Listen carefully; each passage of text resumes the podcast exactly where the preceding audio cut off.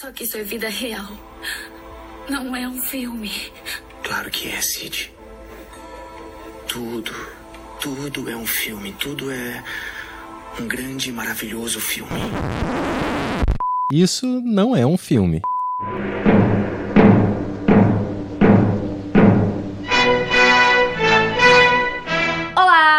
Mariana Ramos, eu sou roteirista e pesquisadora. E eu sou Renata Spitz, diretora, produtora e roteirista. E esse é o Isso Não é um Filme, um podcast quinzenal sobre filmes. A cada temporada escolhemos um tema e a cada semana vamos falar de um filme dentro desse recorte. E a gente já falou isso, né? Mas estamos de volta com um formato um pouco diferente e em 2022 os os episódios eles serão lançados quinzenalmente. É, e a gente tem agora um outro ciclo temático, um novo ciclo temático, depois de mais umas semaninhas aí fora de circulação por motivos de cinema nacional. A gente vai falar sobre zumbis. E para começar essa conversa, a gente vai falar sobre o filme Black Moon, de 1934. Isso, mas como de costume, né? Vamos falar então, chamar as nossas redes sociais.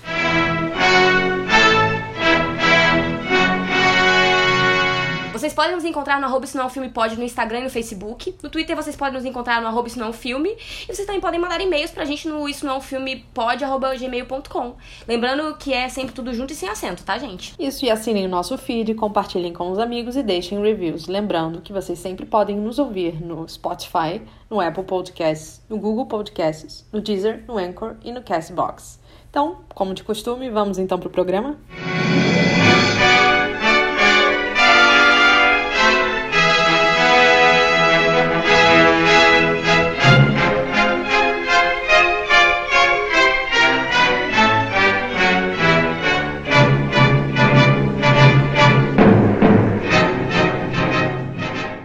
gente escolheu nesse, nesse eixo temático, nesse tempo aqui, nesse ciclo novo, para falar sobre zumbis, né? E zumbi é um monstro, né, que tem seus mitos de origem totalmente deturpados por Hollywood, né?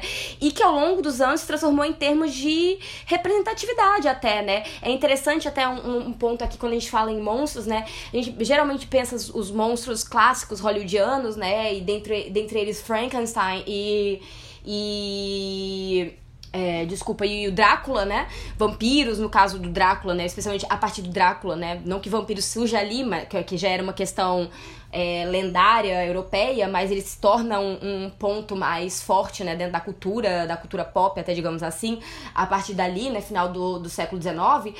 Mas eles vêm da literatura de ficção, né? Teoricamente, teoricamente uma literatura de ficção.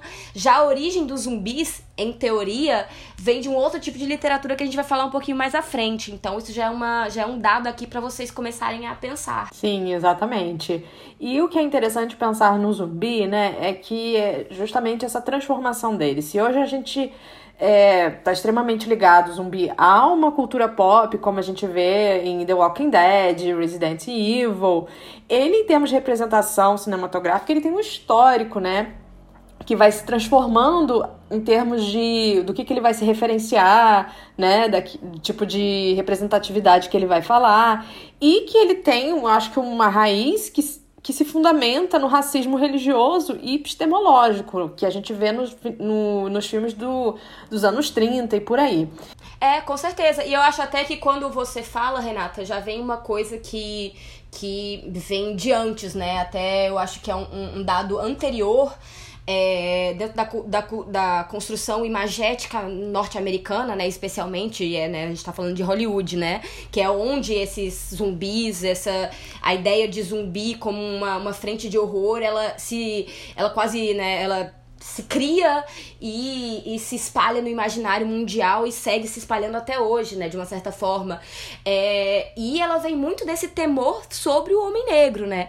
Essa criação do homem negro em si como um monstro, que é algo que a gente já pode ser visto, por exemplo, é, no King Kong, né, que é um filme é, anterior ao que a gente tá falando aqui, mas que também tá num dos clássicos, clássicos fundadores do cinema narrativo mundial, que é o, é, o Nascimento de uma Nação, né, do Griffith, onde ele conta uma história extremamente deturpada é, e extremamente racista, é, da história americana, onde ele coloca na centralidade, né, a figura da, da mulher branca como alvo é, desse interesse é, promíscuo do, do homem negro monstruoso, né? Então ele não está ali, não tá com, não fala a palavra homem, é, não, não fala a palavra monstro, né?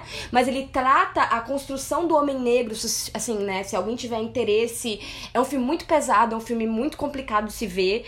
Eu acho que eu nem consegui, a primeira vez que eu tentei assistir, eu não consegui assistir inteiro. Isso porque eu tinha, sei lá, 16, 17 anos de idade. Então eu tô assistindo pra qualquer porcaria eu assistia, mas eu achei muito bizarro de assistir. É, é um filme de 1917, não é isso, Renata? 16 ou 17, é uma coisa assim. Mas, assim, a construção do homem negro ali é dentro dessa, dessa chave do monstruoso, do, do animal, animalesco. Então, é, e tem uma cena clássica que ela vai acabar sendo repetida em muitos filmes de horror é, ao longo do século XX, especialmente, né? Então, é, e esse, esse medo, esse temor do homem negro como um, como um perigo para, especialmente, para, para a sociedade branca, mas especialmente frente à mulher branca, é o que vai permear é, essa, o, o cinema de horror, especialmente quando se fala de zumbis, né? Sim. E é bom lembrar que além do Homem Negro, né, é, no caso do zumbi aqui no filme que a gente vai falar, é toda uma questão de tudo aquilo que se relaciona à negritude, à cultura negra, ela vai ser monstrificada, né?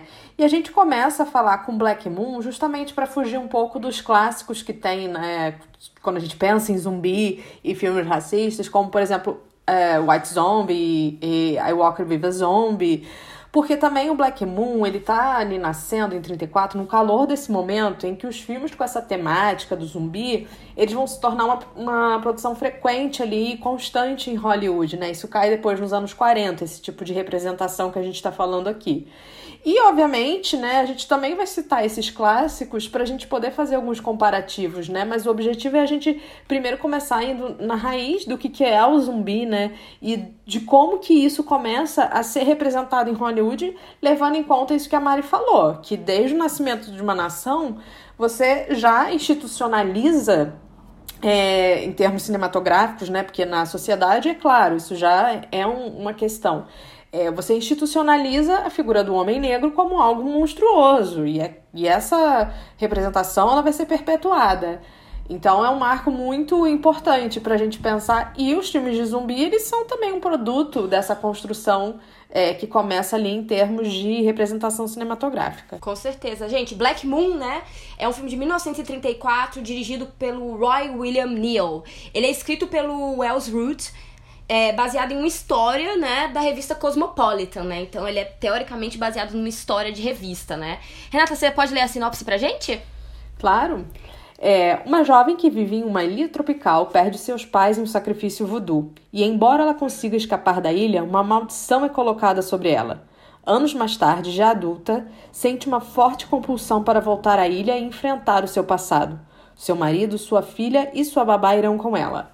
Mais uma vez de volta à ilha, a mulher encontra-se elevada por parte dos moradores à estrutura de uma deusa voodoo, e ela começa a sua inevitável descida à loucura, resultados desastrosos para sua família bem pesado. é, bem pesado, gente. A gente vai tentar destrinchar porque tem muita, muita, muita coisa nesse filme para se falar, muitos mitos, muitas questões, é, questões de miscigenação, um medo de miscigenação enorme e o que isso pode significar, né? É, dentre outras coisas, para além desse, desse, entre aspas, digamos assim, simples medo do negro, né? Mas esse, o que o negro pode, pode significar para estrutura familiar branca, né? Isso que é um, um, medo que paira ao redor desse filme como um todo, né? Bom, e a gente tem nesse, um, no casting, né? O Jack Holt, ele faz o Stephen Lane. A Faye Ray, ela faz a Gail Hamilton. A Dorothy Burgess faz a Juanita Perez Lane, né, que é essa jovem, né, que vive, que é amaldiçoada teoricamente, né? A Cora Sue Collins, ela faz a Nancy Lane, que é a filha do casal Stephen e, e Juanita. E o Arnold Korf faz o Dr. Raymond Perez, que é o tio da Juanita, né? Sim. E antes da gente falar do filme, é muito importante uh, a gente começar introduzindo sobre o que, que é o zumbi, o que, que é voodoo e o que, que isso tem a ver, né, também, como que com a relação de Hollywood e como que Hollywood vai cooptar essa representação e as implicações políticas que isso tem, né? E é, para mim é uma história muito fascinante a história do voodoo e do zumbi enquanto é, suas origens, tá? Não dizendo sobre Hollywood. Historicamente, que, que acontece? Os escravos haitianos que eles cometiam suicídio, eles estavam condenados a permanecer assim nas colônias como zumbis só a morte natural que poderia fazê-los voltar à África, né? Que é, quando eles né, foram sequestrados, tinha essa questão de retorno ao seu lugar de origem, né? E se você cometesse suicídio, isso não ia ser possível. Só que o suicídio, ao mesmo tempo, é a única forma desses sujeitos terem um controle sobre os corpos, né, deles, porque eles estão ali escravizados, aprisionados, eles se transformam em objetos. Sim, com certeza. Isso é um, isso é um clássico, né, até, assim, né, isso de todas as histórias de escravização é, que ocorreram dentro desse mesmo período, né, fosse isso para é, para esses espaços aí do Haiti, as Antilhas, é, América do Norte, América do Sul, é, o suicídio dentro, especialmente no, no trajeto, né, no, é, no navio, no próprio navio, era uma das únicas formas de resistência que essas pessoas é, tinham, né, de tentar sair desse, desse do, do, do, desse destino que estava ali se construindo, né? Então era uma forma de resistência que eles encontraram. E é muito interessante como a própria. É, como, é, como se coopta nessas histórias, né? Então, a sua forma de resistência ela vai te tirar do lugar que você quer ir, né? Do lugar que você quer voltar. Sim, e o zumbi, né, que se cria a partir desse suicídio, dessa interrupção da, da vida, né? Ele tem a sua origem na prática do voodoo, que é a religião, que é originado na presença dos mortos-vivos da escravidão.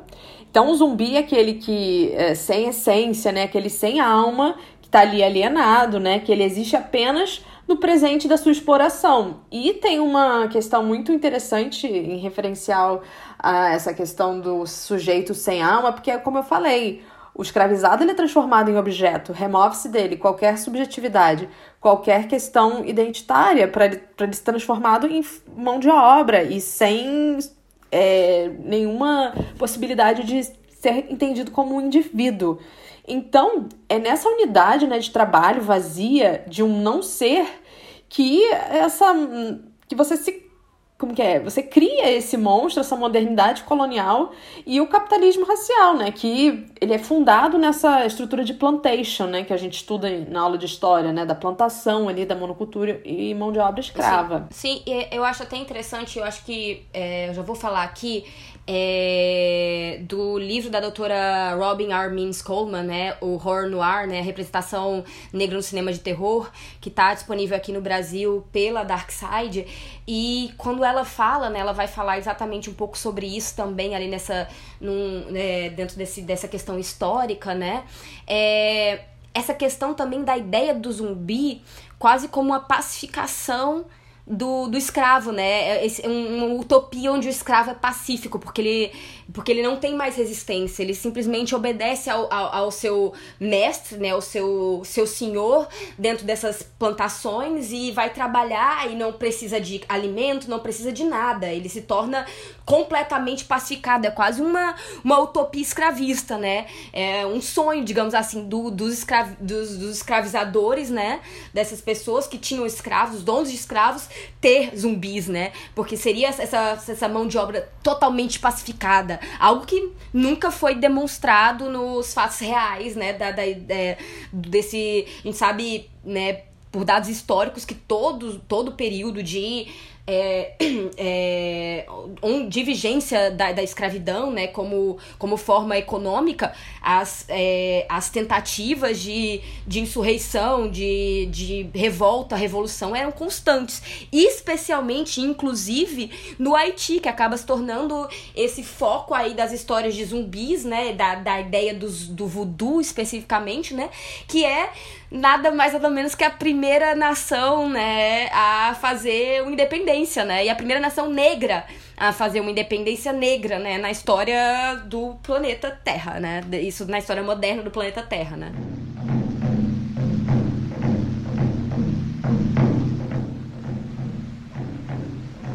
Hear that?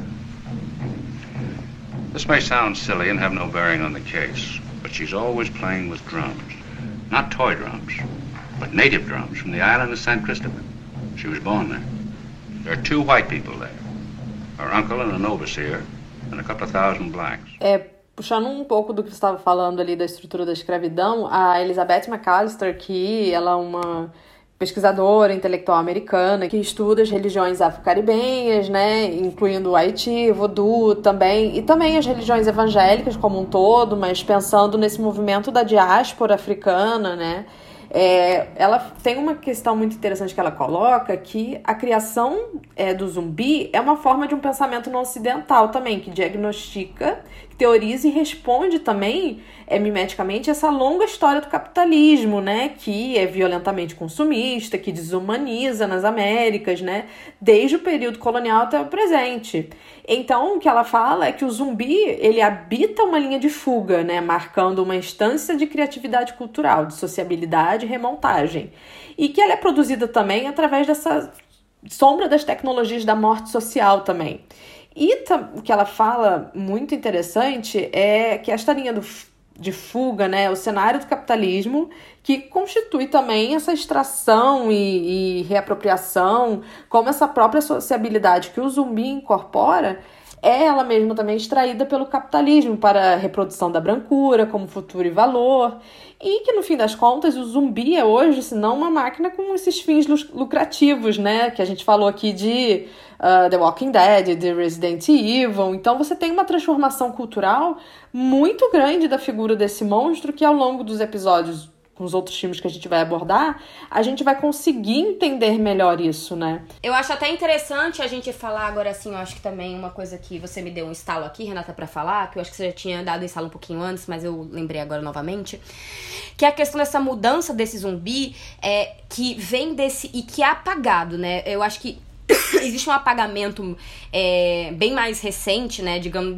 nesse pós-moderno, né, onde o zumbi que a gente conhece é o zumbi que come carne, que o, o, o furor dele é pela, é pela, comida, né, pelo, pelo consumir, pelo consumir o alimento dele, é, versus o, a origem do zumbi, que é esse zumbi trabalhador, né, esse zumbi trabalhador da, da escravo, né, o zumbi escravo, então que isso acaba sendo, é, digamos assim, apagado frente a essa nova, essa nova, entre aspas, é, cara, né, do zumbi, que o zumbi ganha nesse, nesse momento mais recente, né, da história, Sim. especialmente audiovisual, né? Exatamente, e é isso, ele, ele sai dessa representação inicial, né, que ele tá referenciando o escravizado, aquele que tem a sua individualidade toda apagada para se tornar apenas alienado ao trabalho, e para se transformar nessa figura pop, nessa questão do consumo.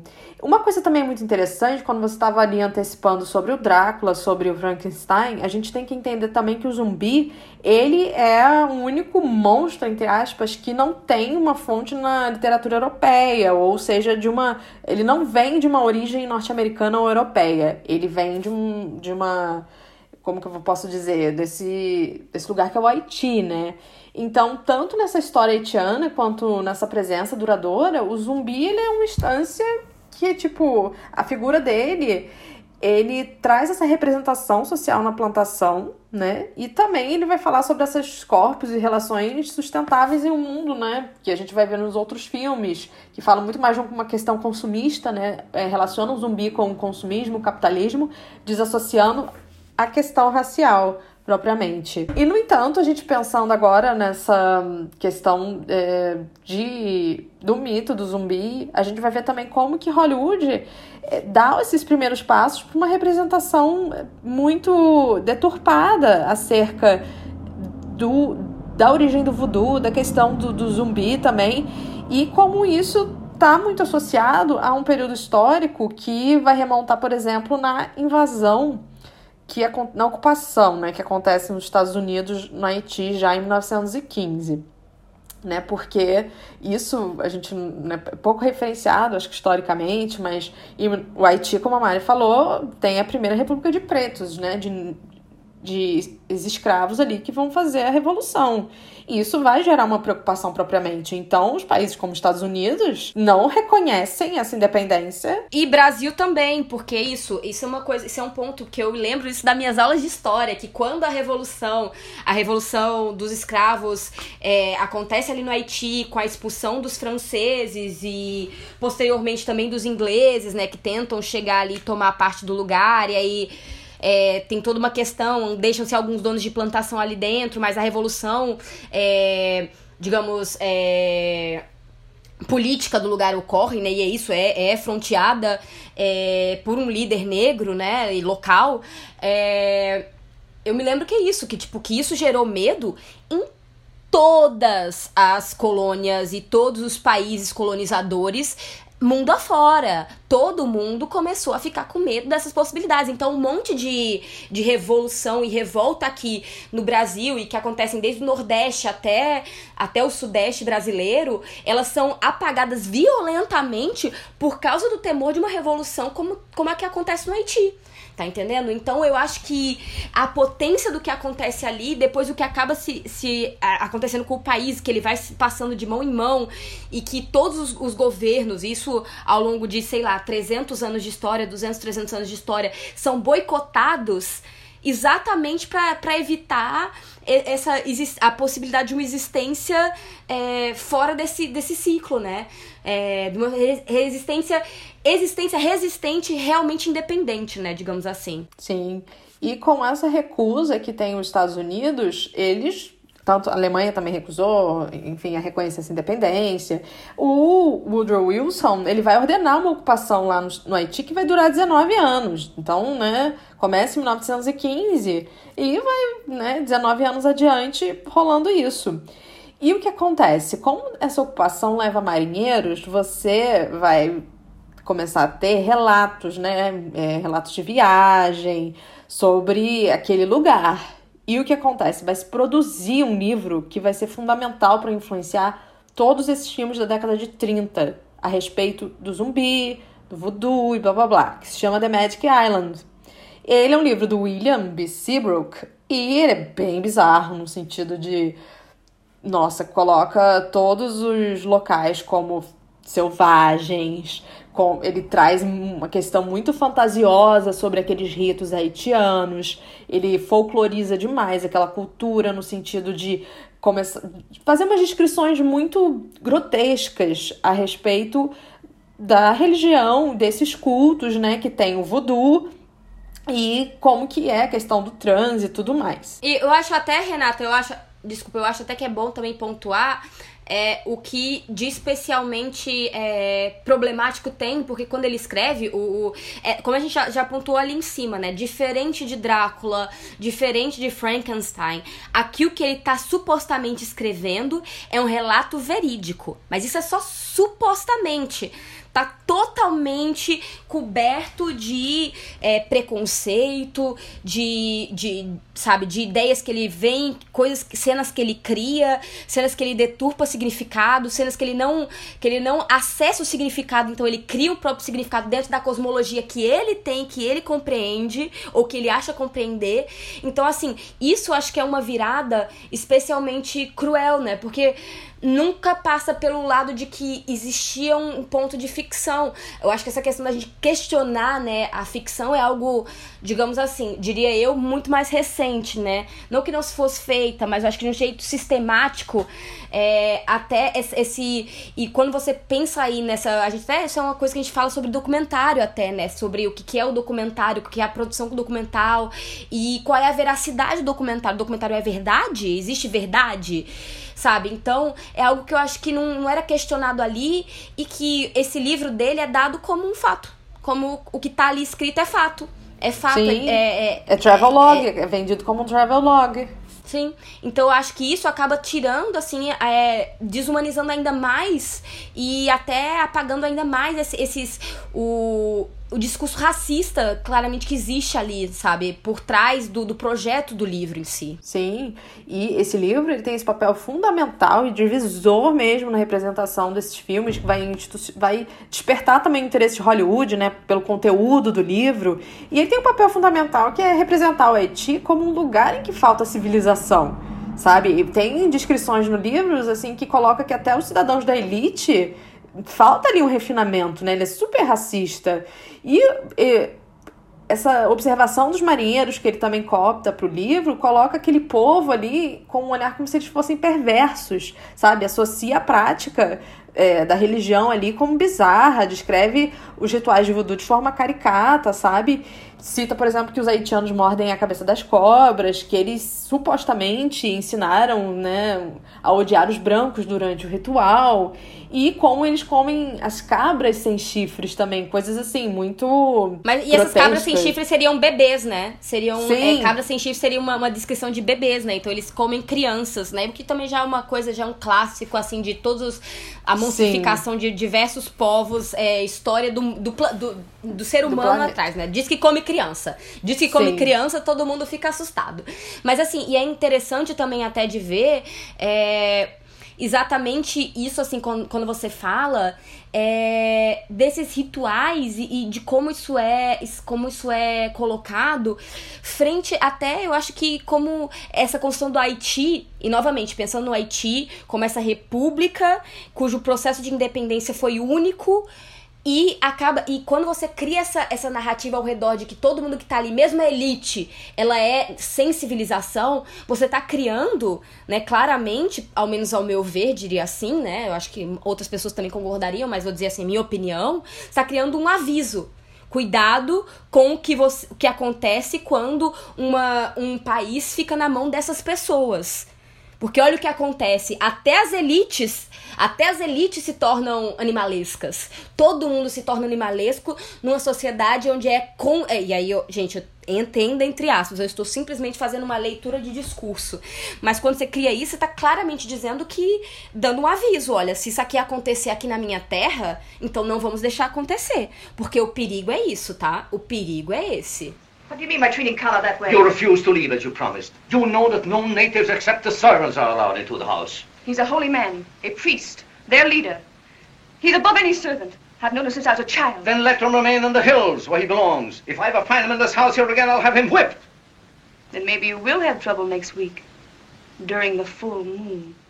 E o livro, ele eh, dando continuidade nessa questão, ele vai representar essa religião como uma religião pagã, né? Que é, tem a celebração de deuses negros, magia negra, fala que tem fórmulas secretas para trazer os mortos à vida. Se a gente pensar e analisar é, essas descrições, a gente vai lembrar desses filmes, né? Como White Zombie, né? Que a gente vai trazer essa habilidade lá do, do cara de trazer os mortos de volta. Então, é um livro que, que todos os seus pormenores a gente vai encontrar, assim, nas narrativas dos filmes de zumbi. Né? Sim, o é, Bela White Lugosi... Zombie, o primeiro... É, é White Zombie, o primeiro filme de zumbi zumbi, né? Porque isso até também é um ponto que a, que a, que a doutora Robin, ela fala, né?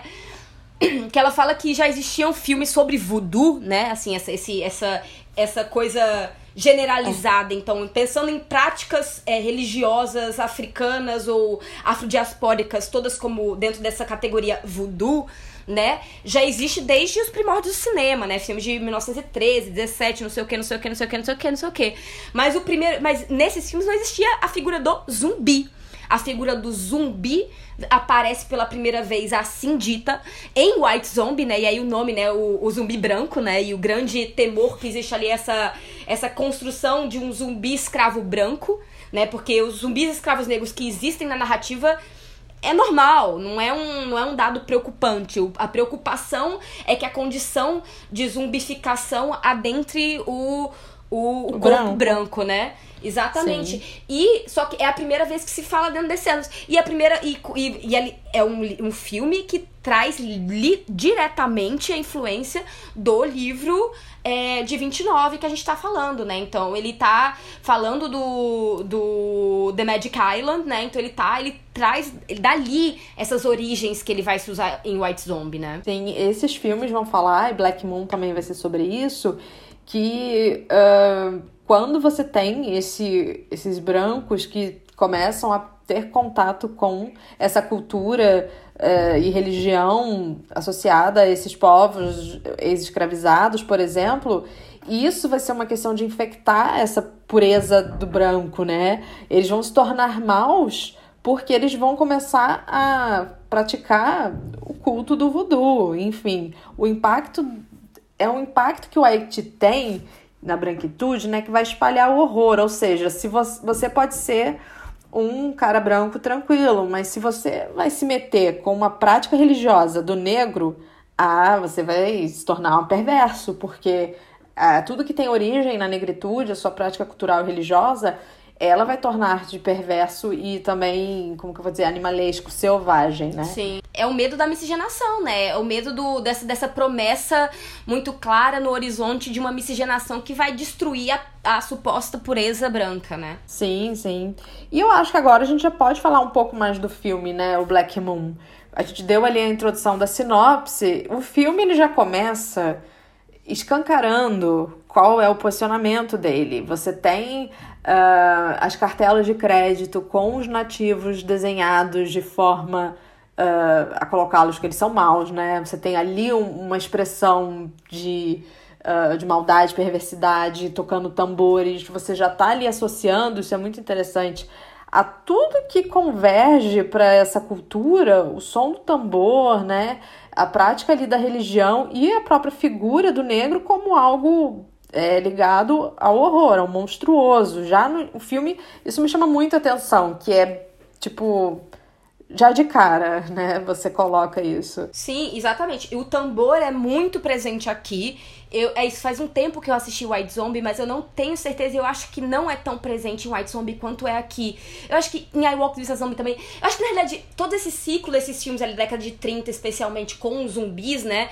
Tem essa, essa, essa presença sonora, né? Do, do tambor que, que parece que é um tambor que no Haiti tá sempre tocando, que tá sempre meio que assustando você, que tá sempre na paisagem sonora ali ao redor.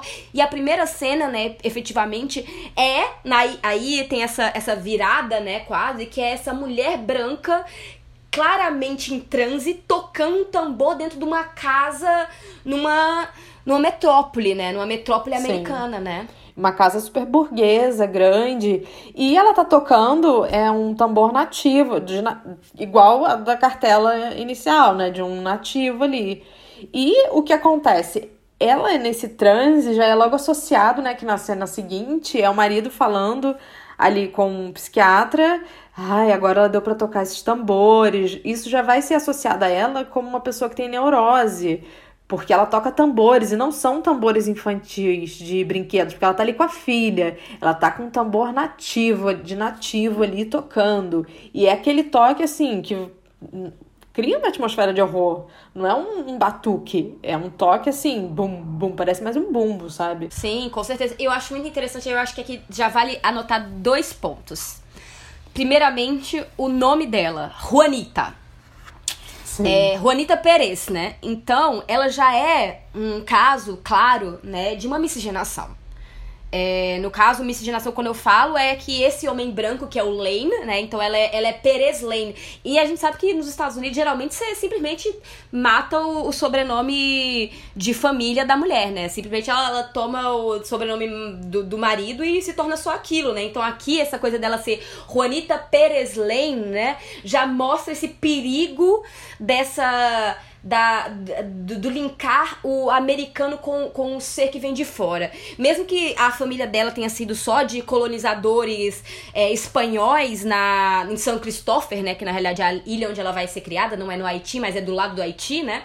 É, é, já, já mostra o perigo da conexão entre o branco, que é visto como branco, que é, que é esse anglo-saxão, com outros brancos que talvez tenham uma origem, digamos assim, mais duvidosa, mais complicada. Então, assim, eu acho que já, já, já demonstra bastante. E aí também tem uma questão muito. Eu não sei se o Código Reis já estava ativo aqui e se o Código Reis necessariamente falava sobre isso, porque eu sei que o Código Reis proibia a da como é o nome, é, mostrar casais interraciais.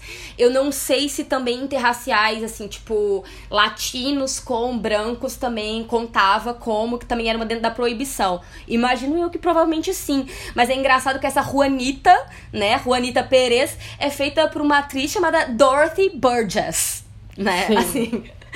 Sim. Sabe, assim, tipo, não poderia ser. Quer dizer, eu posso estar errada, eu posso estar aqui destruindo a vida da Dorothy, posso, ter, posso estar devendo uma pesquisa melhor, mas pelo nome e pelo, pelas feições dela, ela é. E acho, e eu acho que possivelmente isso seria um dado, sabe, assim, disso, desse, desse medo, inclusive, e aí ela talvez tivesse um outro traço que era considerado, entre aspas, exótico, né, por Hollywood, e aí ela é tida como todas as pessoas de cor, né? Sim, sim.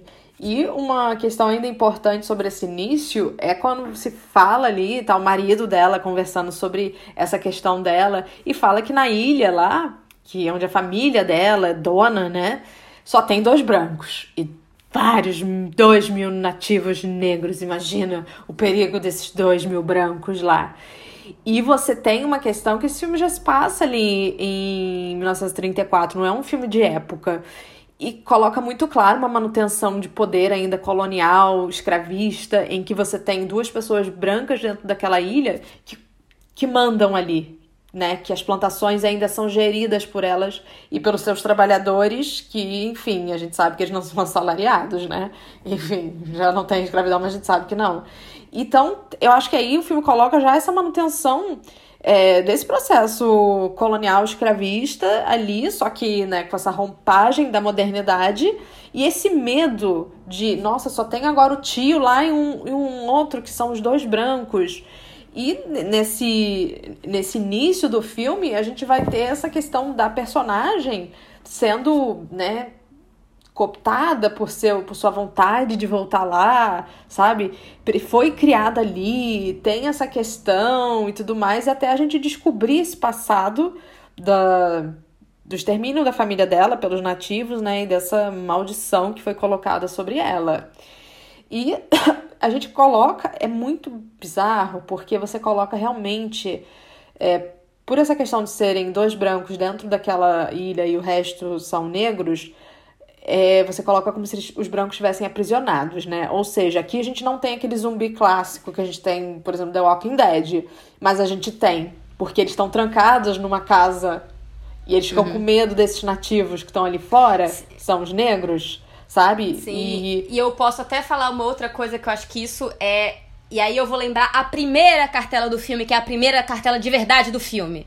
Que esse filme é patrocinado pela NRA, o grande é, National Rifle Association, que é a que até hoje continua fazendo as leis sobre sobre armas nos Estados Unidos se segurarem. Então é um e você vê que esses dois homens eles conseguem se sustentar nessa casa sempre através de armas. Eles sempre estão com rifles.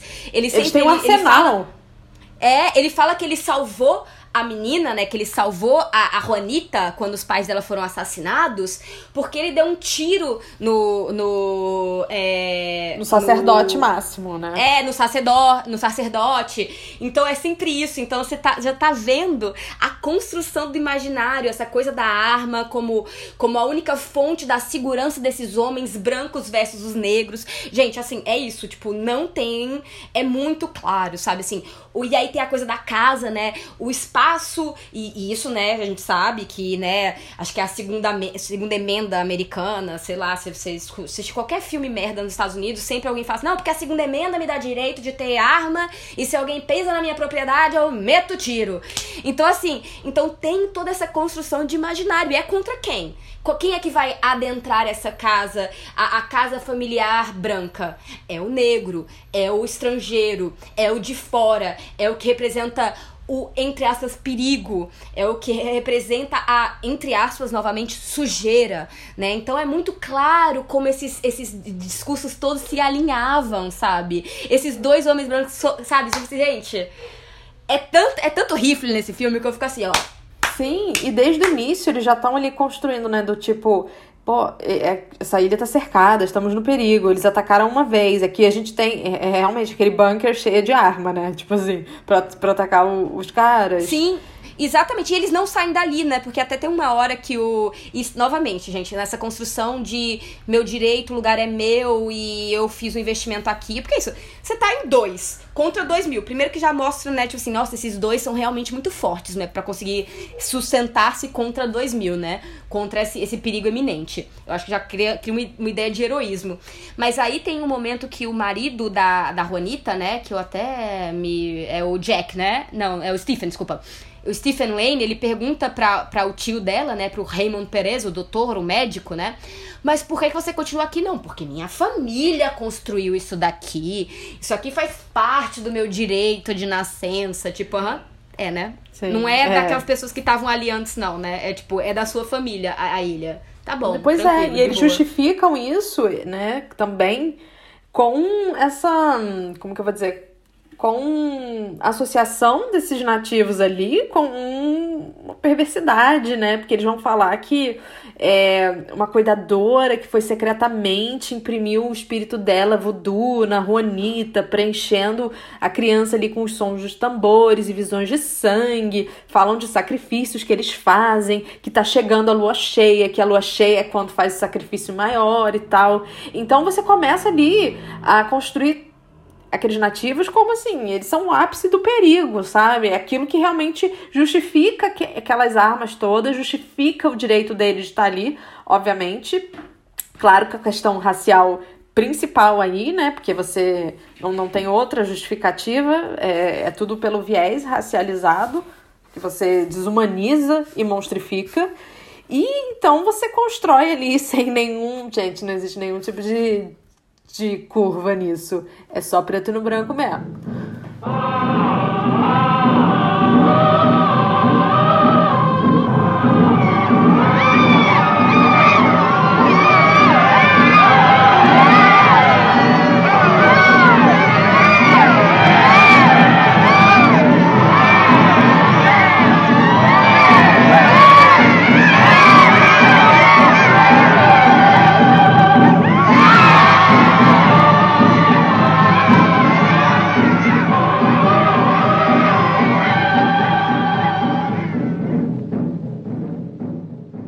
Que até tem uma coisa, uma outra virada extremamente cruel desse filme, que é a presença do negro americano, né? Porque tem um negro americano que é da ele Geórgia. tá ali. É, exatamente, que ele é um negro. E ele é um negro pacificado, né? Ele adora os brancos, ele convive mais com os brancos, ele tá ali por causa de uma, de uma mulher negra que ela, ele chama de Monkey Chaser, né? Se eu não tô errada, né? Tipo, que eles são Monkey Chasers, os negros ali, e ele chama negros pela palavra aqui, né? Não sei o quê. Então, é, tem uma coisa de uma perversidade, de tipo assim, de colocar talvez até estratificar o próprio negro, né? Tipo assim, esse aqui é o negro que pode. Né, é o negro da é o negro né, da senzala, o negro negro obediente, o negro não sei o que, babá, babá, esse daqui que ele ajuda os brancos, ele se sacrifica pelos brancos. Ele, eu não sei, eu não me lembro, mas eu acho que ele meio que não, ele reaparece depois no final, ele reaparece, mas tem um momento ali que eu jurava que ele ia desaparecer, morrer e tchau. Ninguém ia nem ligar, porque não ia fazer diferença nenhuma, porque o, o, o objetivo dele era simplesmente levar o homem branco até o lugar onde ele descobriria o terror da visão da mulher branca dele juntada aos outros negros e que segundo ele próprio esse homem negro americano são negros animalescos, né? Porque, né, aí é isso que eu digo de distinção, de criar distinções, né, entre um negro animalesco e o, o, o outro negro que não, né? Um negro, digamos, entre aspas, civilizado, né? Sim. Ou pacificado, né? E o que você cria aqui dentro dessa narrativa é, não vai ser aquele vilão que é corporificado num homem negro. Vai ser a Juanita, ela vai incorporar, é, vamos dizer assim, a vilã principal do filme. E é uma vilã que está contaminada por esse, por essa negritude, por essa cultura negra, pelo voodoo, pela religião. Né? Isso que é interessante. Ela aqui é, traz, por exemplo, como que eu vou dizer, a religião como esse mal, a religião do negro como esse mal, é aquilo que pode alcançar uma mulher branca e a casa do homem branco e trazer a perturbação. Porque você não vai ter, por exemplo, um, um sujeito especialmente negro que ele vai ser o. Porque nem isso eles dão a chance, né, de um certo também protagonismo. Não, eles são só uma massa ali os nativos e ela que incorpora este mal porque ela tá ali aceitando é, os rituais deles. É, ela E tá, é- ela tá dando a sua branquitude pra negritude deles, né? Então tem essa coisa, né? ela tá, ela tá dando esse, esse. Dando, no caso, até assim, tipo, é, abrindo mão do privilégio dela pra poder partilhar com os selvagens, né? Sim, Sabe o que me lembra, Renata? Me lembra muito essa história da Juanita? Me lembra muito Rastros de Ódio, tá? Me lembra muitíssimo Rastros de Ódio. Que também tem uma história assim, né? Da menina branca que é criada, que é sequestrada pelos indígenas e depois tem que ser retomada daquilo dali. Então tem todo. Tem que ser salva o... antes de ser mexiça, né? Porque se for mexiça, ela tem que ser assassinada. Que é isso? Exatamente. Não, e quando descobrem que ela foi mestificada, né? Que ela não, que ela se tornou um deles, então que ela já, já partilhou daquilo dali, ela já pode ser eliminada porque não vale mais. Ela não é mais a mulher branca que deixaram sair de casa, né? Que deixaram sair de casa, desculpa. Que foi tirada, tomada de casa, né? Ela foi corrompida Sim. por essa Sim. outra raça monstruosa. E o filme ele vai trazer com todos os pormenores dessas religiões, né? Como esses objetos e símbolos que trazem o mal. Acho que o, o marido dela, quando chega lá na ilha, ele pega um cordão que é referente a uma guia, sabe? Todos os nativos, eles vestem roupas como se você tivesse uma cerimônia de candomblé, umbanda. Ela também vai vestir a Juanita, porque ela começa a entrar em transe e ia meio que ser cooptada ali por eles. Ela vai meio que se deixando levar e aceita esse posto de ser a, a sacerdotisa, né? Então ela também começa a colocar aquelas roupas. E aí você passa a inferir toda essa questão de indumentária, dos símbolos daquele povo, a algo ruim. A gente tem que lembrar, né, que, por exemplo, no Brasil tem pessoas que são apedrejadas porque saem sexta-feira de branco, que é, né, sexta-feira de Oxalá, você veste branco e tudo mais.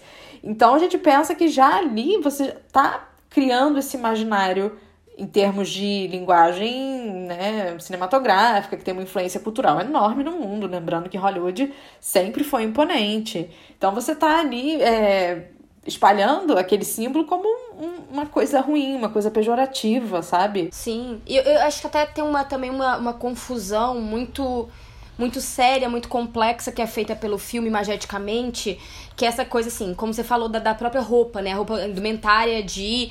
Que é isso, acho que é uma das que é mais, é, digamos assim, próximas ao que a gente vê realmente quando ela tá ali de branco, não sei o que, que tá todo mundo de branco, mas imediatamente depois ela tá, ou antes, ela tá dançando com biquíni, sabe? Biquíni, vira uma coisa meio King Kong, né? Tipo assim. É, exato. Então, assim, é, acaba assim, tipo, entra, acaba fazendo uns meandros entre o que é realmente, tipo, próximo ao que é o, o que é o religioso, né? Essa roupa, que eu acho que é uma das mais próximas que eu vi em todos esses filmes, de, da Sim. realmente a indumentária, do rito, não sei o que. Ela tá até com com, vestida com a coisa na cabeça, com a roupa toda, bababá. Mas aí no próximo pulo, como, sabe, numa, numa mistura completamente bizarra de coisas, ela tá dançando quase sem roupa e não sei o que. E é uma coisa que eu fico assim, tipo.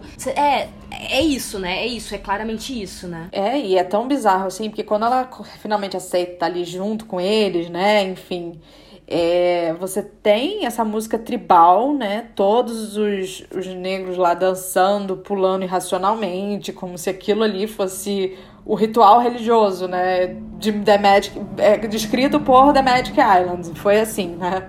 E eles uhum. ficam ali, uma coisa super animalesca, sabe? Aquele, aquela coisa sem sentido, sabe? Que é só realmente para criar essa, esse distanciamento, essa, monstro, essa monstrificação e essa justificativa para você impor a violência contra eles. Porque eles são perigosos. Sim, e são cortes, e são cortes até muito violentos. Se você for pensar os cortes que são feitos assim, tô dizendo em termos de montagem agora, e a forma como esses tambores, as pessoas batendo tambor são pegas, a forma como elas são planificadas, né, como elas aparecem nos planos e os cortes que são feitos são muito violentas. São para reforçar essa ideia de perigo iminente, de algo perigoso e sempre tem são pessoas assim, são tipo, às vezes é cordas de pessoas juntas, né? São várias pessoas, então tem essa coisa de uma, uma multidão meio zumbificada mesmo até, né? Dentro Pelo desse, transe, desse, desse né? ritual. Exato. Sim, porque aqui você não tem a figura do zumbi que vai ter em The White Zombie e em Walk a Zombie, mas você tem uma questão que a religião, a possessão ali transforma eles em esse ser assim alienado, fora de si, que, enfim. E ela especialmente, né? A e Juanita, ela? eu acho que é a pessoa que mais fica em transe o filme todo. Eu acho que é a Sim. pessoa mais zumbi do filme, digamos assim, é a própria Juanita, quando ela fica meio. Ela começa a agir, entre aspas, fora de si, em nome do que aquele rito de sacrifício está pedindo dela, né? Até o ponto final, onde ela quase entrega a filha para aquilo dali, mesmo é. sem querer, né? Porque você vê que tem aquele lado, o lado mãe branca dela tá, não, minha filha, não, mas o lado da religião, do, do encanto daquilo ali, tá forçando ela, então ela larga a mão e, e vai entregar a criança, né? Sim, isso que eu acho muito bizarro em termos de narrativa, porque é isso é, é tão perverso a cultura do negro para ela, no que o filme diz, né? O filme tá dizendo assim: eles são tão monstruosos e perversos que ela vai sacrificar a filha. Entende? Essa é a mensagem. E aí, as armas, o arsenal de guerra, ele precisa ser usado e ele tem uma justificativa.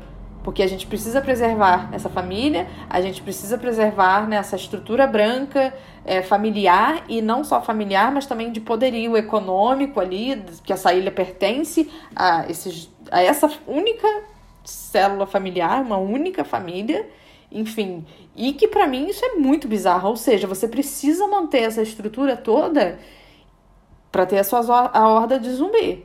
E que eles não Sim. saiam da linha que é, que é possível, sabe? Que eles não, Sim, eu acho não até, tentem. Eu acho até que vale falar também de umas outras coisas, Renata, que, eu, que são coisas assim, eu acho que.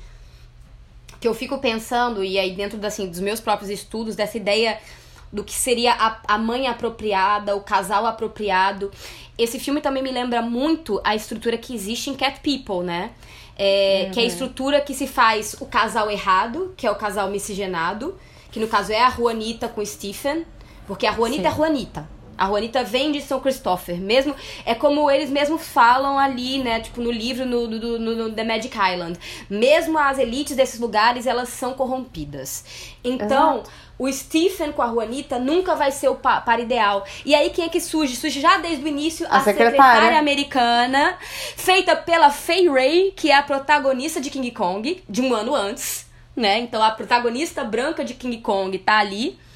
E é, ela é colocada como essa mulher ideal. Ela cuida da criança. Ela diz: Ah, eu não sou uma babá. E a menina diz: Ah, eu acho que você é uma ótima babá. A raiva que eu tenho dessa criança. Assim, na verdade, assim, eu tenho raiva de 90% desse filme. Porque. No... E eu acho a Juanita ótima. A Juanita é sensata. O, o tio dela fica batendo, assim, né? Quando ela chega, a galera tá endeusando ela, né? Tá, tipo, em transe por vê-la, né? Quase com essa ideia de uma a deusa branca que tá de volta, né? Para eles, que é problemático em si, mas ele começa a bater na galera e ela manda parar, né? E ele fala: "Eu bato nessa galera, eu mato essa galera". Tipo, isso é o meu modus operandi. E ela é meio ela, o que acontece? Ela formou um laço com aquelas pessoas, né? Isso é inaceitável. Isso é totalmente inaceitável, porque isso é um erro, assim, um erro de aliança histórica e racial dela. Ela não poderia ter feito aquilo e por isso que ela não é o casal. Então não existe assim, por exemplo, em um outro filme, né? Vamos dizer assim, ah, um filme, outro clássico, hollywoodiano, tal, tal. Ele salvaria essa mulher da. do. né? de ter se mexido com coisas que ela não deveria, bababá, babá. Mas aqui não, não é isso. Não existe salvação para essa mulher. Essa mulher Tem que salvar o que é branco e puro, né? Que ela não é. É, exatamente. E ela não é, apesar de, por exemplo, a, a é, é isso, né? Tipo, a secretária tava tava dando, dando, Ah, mas ela fala, não, não vou. Ela fica fazendo um joguinho. Mas assim, é claramente uma secretária dando em cima do. Do, do chefe. Do, do chefe casado. Que ela sabe Sim. que é casado. Então, assim. É, tem várias coisas, só que isso ainda é uma. Ainda é um, um casal mais aceitável do que o casal anterior, porque o casal anterior ele já estava maculado pela ideia da miscigenação, seja ela efetivamente de isso, né, do sangue da Juanita por ser Juanita, por ser de São Christopher, não ser o sangue puro, ou pela maculação é, nem que seja religiosa, cultural, né? Tipo, o fato dela ter se associado e tomado essa cultura para si essa cultura e essa religião para si, já torna ela um ente sujo aos olhos dessa narrativa. A construção desse casal, para mim, é uma das coisas mais podres que esse filme mostra, sabe? Porque para mim me lembra muito Cat People, essa ideia do que é o possível, do que é o impossível, do que não pode e, e do que, que e de quais são os espaços corretos, sabe? Eu acho é, assim, e aí também a construção da Juanita como uma mãe ruim, Muitos momentos Sim. ela é colocada, é, é, reforçado que ela é uma mãe terrível, ela deixa a criança, ela deixa a criança, a criança tá sempre chorando, a criança tá sempre meio sei o quê e bababá. E aí no último momento ela ainda tem um pouquinho dessa coisa de, ai, a minha criança, não, mas antes ela já tava, antes ela tinha dito, eu dou pra minha religião mesmo que seja meu próprio filho, né? Que é algo que terrível de se dizer. Então ela é construída é, como essa mulher terrível. Então acho que também tem esse outro ponto, que é o ponto da, da própria. É, como é que se diz? Do. Como organizar essa mulher, né? O que, que é o feminino correto, o que, que é o, o que, que é a mulher, o que, que é a mãe correta. É, também são discursos para além dos raciais, para além dos religiosos, culturais que tem aqui, que são os primários, também tem esse esse discurso de domesticação da mulher, que é a mulher que tenta uma certa independência, que tenta pensar para longe do marido ou da cultura do marido, que é a cultura correta, né? Ela também merece o fim que ela acaba tendo. Sim, exato. E eu acho que, assim, para finalizar, né, o que a gente traz aqui, que o Black Moon ilustra muito bem, é que não são. A gente tem um zumbi como um monstro que ele não vem torturar, como você bem coloca. Ele não vem pra, tipo, causar é, esse mal físico, né, como os outros monstros. Mas é um horror que ele tá ligado com a presença desse negro e daquilo que o negro traz em termos de religião e de, de cultura ali. É esse o medo, né?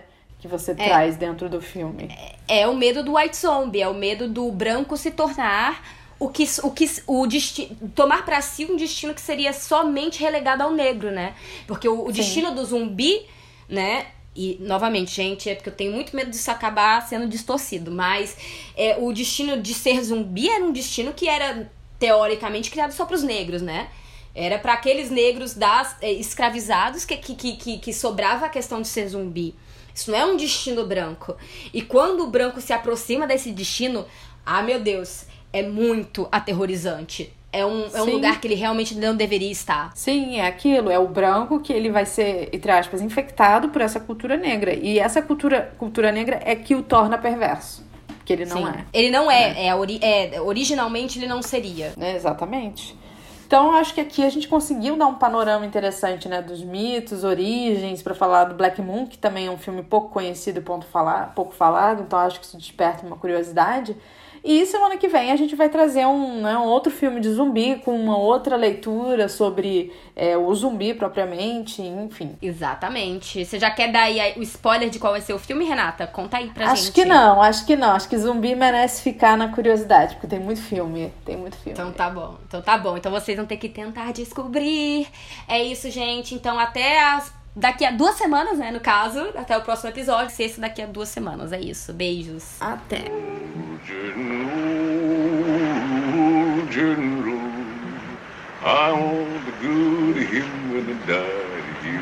You. Brother, you ought to been there, yes, my lord. A sitting in the kingdom hero general. General, General, I wanna go